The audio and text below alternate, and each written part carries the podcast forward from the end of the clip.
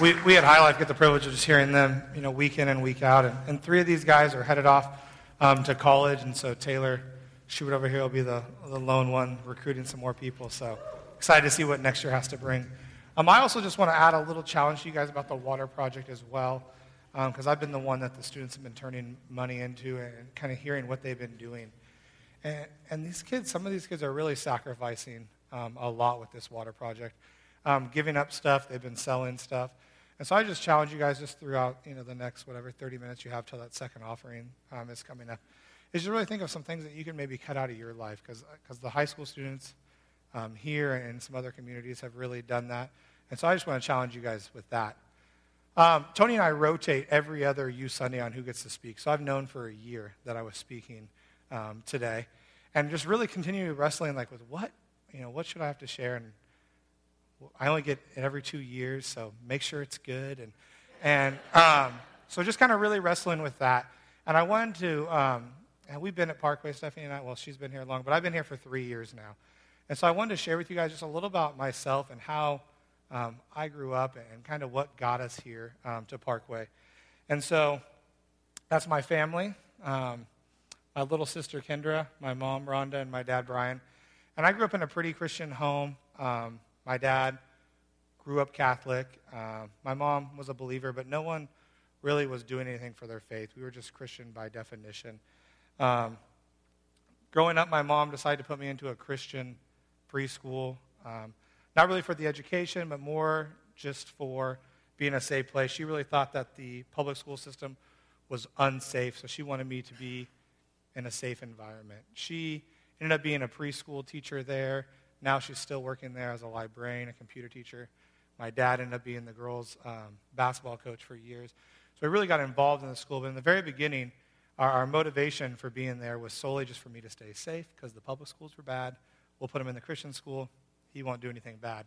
I still able, was still able to find some bad in the Christian school to do. Um, sports were a huge part of my life um, growing up. Basketball was the first, ball was the first word I ever said. If it was round, it could be a circle on a piece of paper. It was a ball. Anything that was round was a ball to me. Um, I can remember playing basketball before I could even walk. Um, my dad played basketball in high school, and he just continually fed me with a ball. Um, our times of hanging out as a family all revolved around sports. I've been a diehard Laker fan since I can remember. Thank you. We'll pray for some of your guys' salvation still. It's okay. Um, but family times were around basketball, either going to, you know, my little Pop Warner games or watching um, the Lakers win some championships on the TV. Um, I know, I know. Um, and the preschool I went to ended up being the only school that I ever attended. I ended up going to elementary, middle school, and high school there. Um, and, and, as I was growing up, I was kind of being groomed to this supposedly next great big basketball player. I kind of grew a little early um, than some kids, got held back, so that helped me a little bit as well. Um, but just, I can remember we were in, I think it was like first grade, and we were doing like a skills test, and you had to dribble a ball. And so the teacher was like, "You need to dribble ten times," and I was like, "Do you want me to do it left or right-handed?" Like my dad just like had taught me how to play basketball from a really, really young age. My third grade teacher at this Christian school was actually the high school basketball coach as well. And so he had kind of noticed me in third grade and from then on kind of worked with me um, summers and really started to groom me into supposedly the next great basketball player for Apple Valley Christian. And I love being known as that. Really where my identity was lying is I'm going to be, you know, the next basketball player. Being all on the same campus, we had a really small campus. These were guys I looked up to, you know, when I was in third, fourth grade, looking up to the high schoolers who played on the team. They really just embodied what awesome was. And, and I wanted to be that. Um, so for my freshman year, I started to hear from some colleges, and kind of all that stuff started become being true. I was becoming that great basketball player, and colleges contacted me to wanting to play for them, and um, I started as a freshman. And the newspapers started to jump into my story and catch on to this supposedly phenom that was coming through Apple Valley again in a little small school in the middle of nowhere in the middle of the desert. And so the newspaper started to grab onto me. And by my senior year, I had felt like a king. And I felt like this was the only time I could ever bring out, thank you, Mom. Um, the only time I could ever bring out my Letterman jacket. Stephanie holds it up in the upstairs closet, and I get to bring it out every once in a while. So it still fits, by the way. I know. You guys are shocked. Um, but my identity was really wrapped up in this, and I loved wearing this jacket. I mean, it could be, we were in the high desert. I mean, it could be 130 degrees on some days, and I'm rocking this jacket to school because I felt like I was the king. It was my all access pass to anywhere I wanted to go. Um, I worked hard for every medal, every patch that was on this jacket.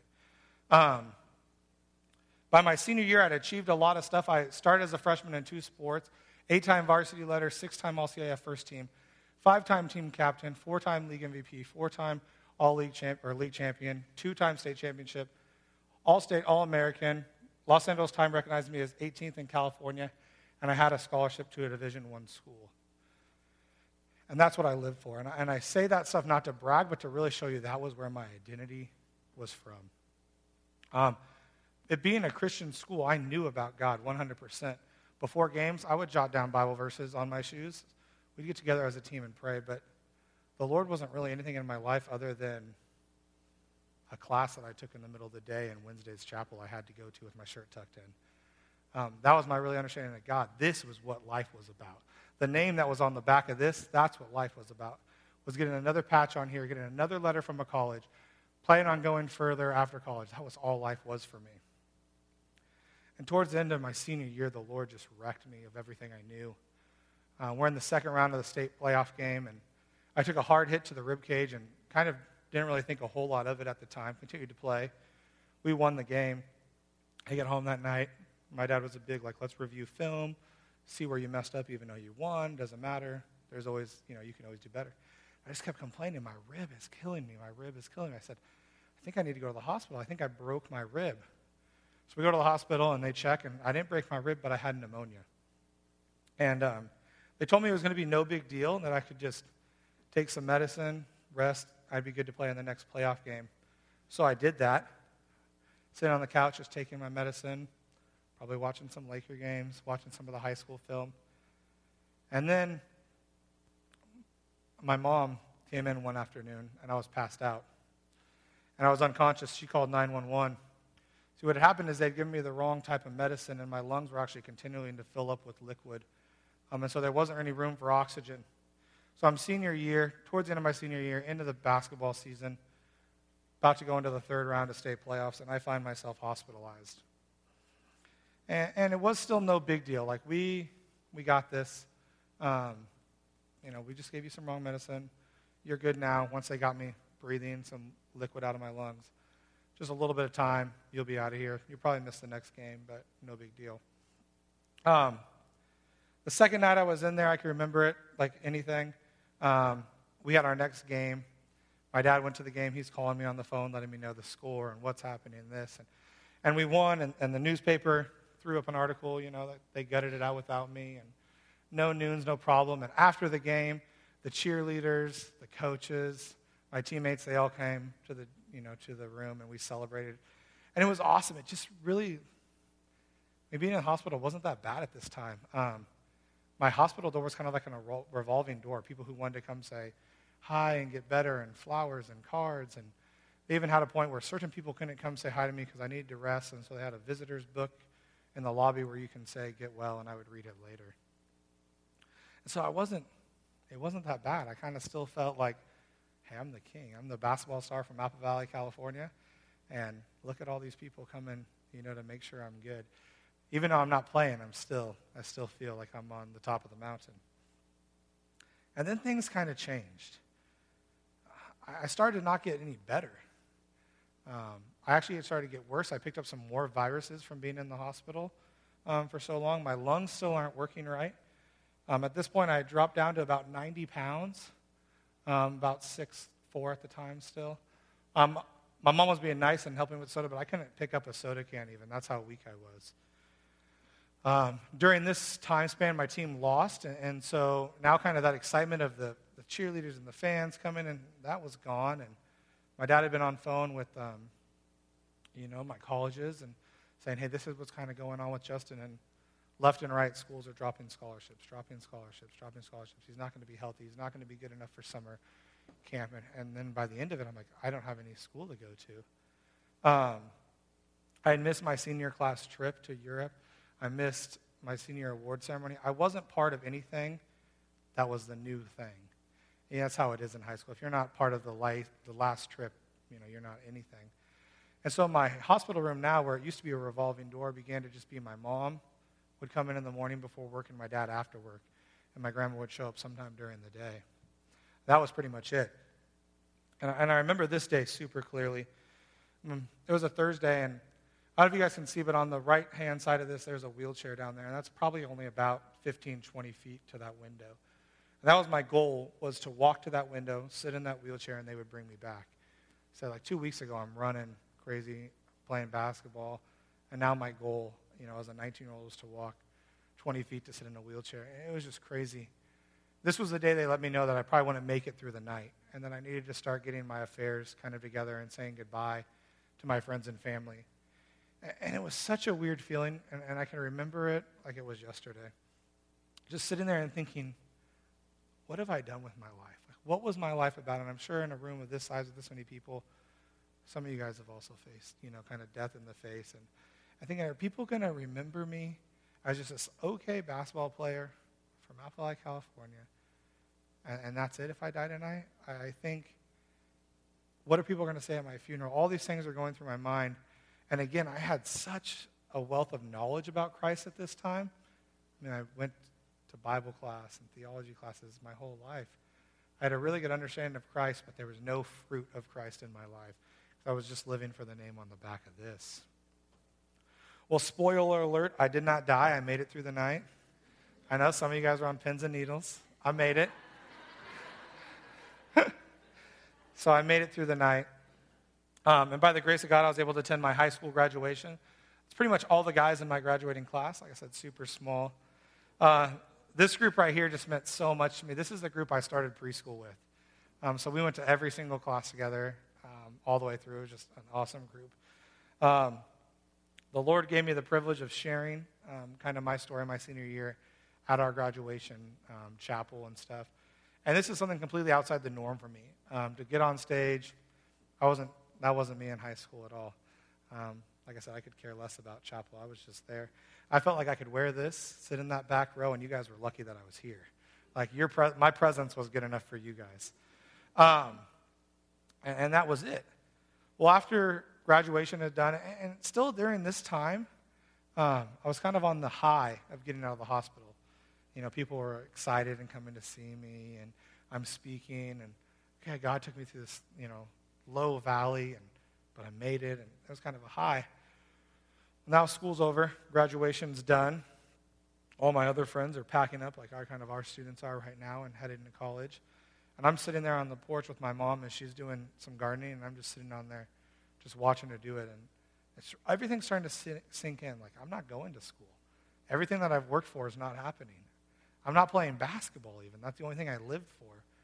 And this strange car pulls up in the driveway, and this man gets out of it, and he's the crosstown rivals basketball coach.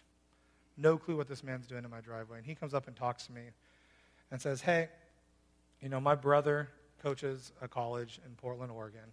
It's a small little Bible school. They'd love to have you there. They'd love to have you rehab there, get you back to where you can play, you know, Division One basketball.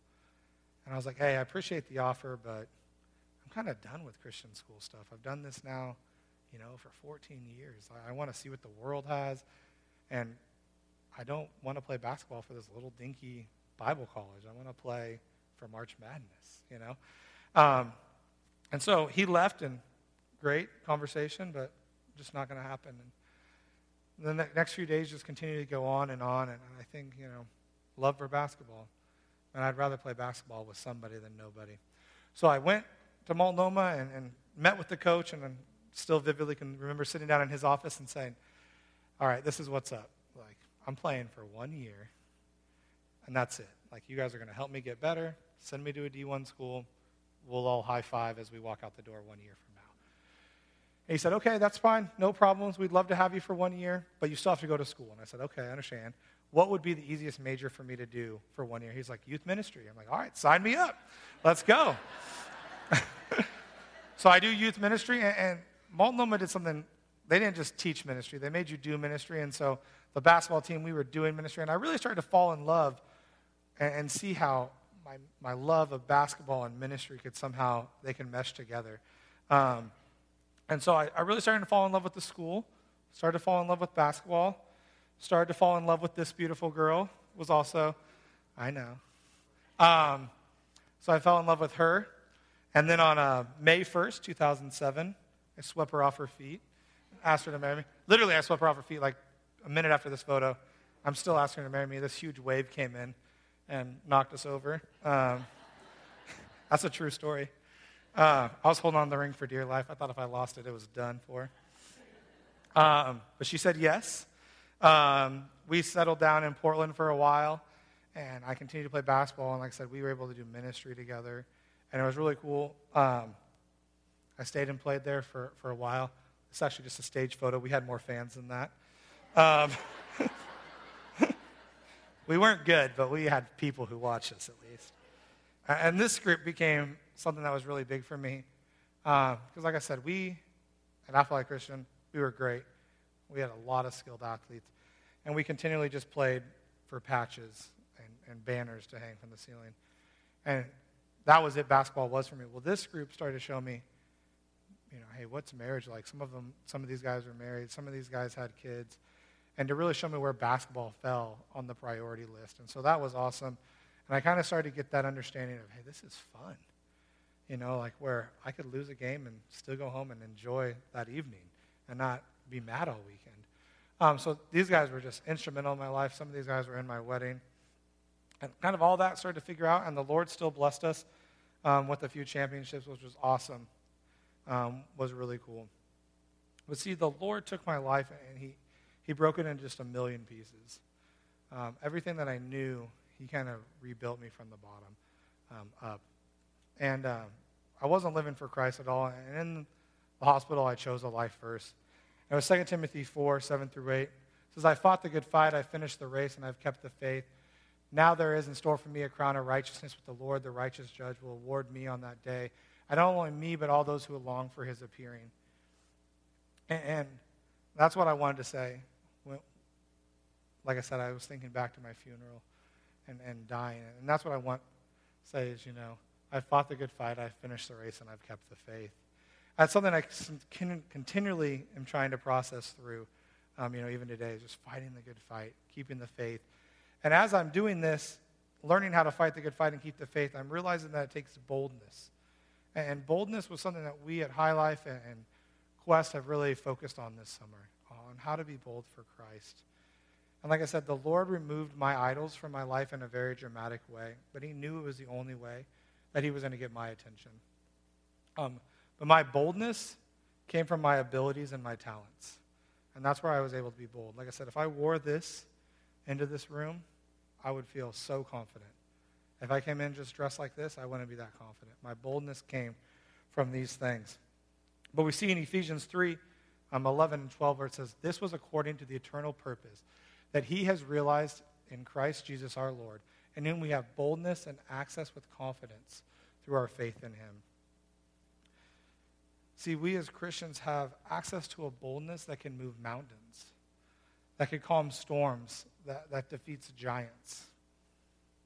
But oh, so often we rely on our own abilities, our talents, or our careers, right?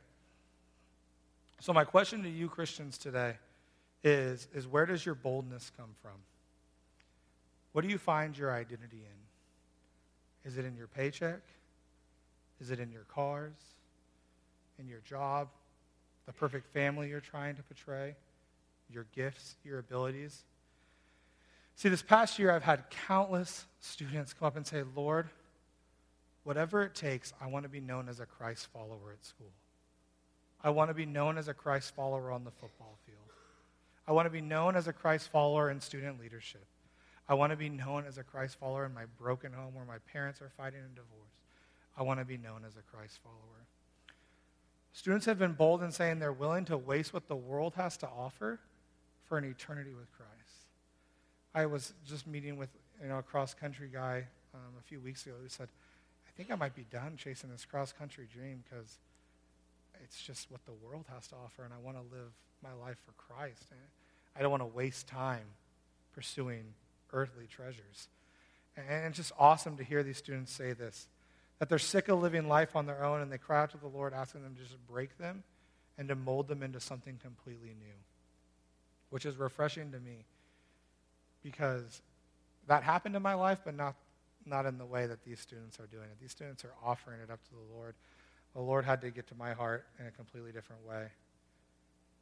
So back to us uh, adults, we, we, like I told you, I can go countless on and on about the high school students who are living boldly, but I want to come to us adults. Are we living boldly for Christ in our workplace? Is your identity in Christ found in your careers or in Christ? There's a saying that we have at High Life, and it's remember your oikos. And the students hear me say this over and over again to the point where they're probably sick of it. Um, and oikos is a Greek word that means extended household. And, and I like to sum it up to them as just the 8 to 15 people that God has supernaturally and strategically placed in your life for you to share the gospel with. See, as a followers of Jesus Christ, we should be living in the boldness knowing that life is just a vapor. And, and that's something that I constantly regret. Is because of the things on this jacket, I had a platform to share the gospel. And I missed every single one of those. I could think back to some Peter Cooterley, some Wes Watts, some, you know, elementary kids that wanted to come and, and I could have been great role models for them, and I wasn't. I could have shared the gospel with them, and I wasn't. I missed those opportunities because the boldness lied in me and my abilities and not in Christ. So my challenge to you guys is we will to work on Monday. And life's a vapor. We don't know if Tuesday is coming. Are we going to live bold for Christ on Monday? Are we going to remember our oikos on Monday? Because we don't know if Tuesday is coming. See, lucky for me, Christ showed me how quickly life can be taken away without removing mine. And I wouldn't want to wish that upon any of you guys.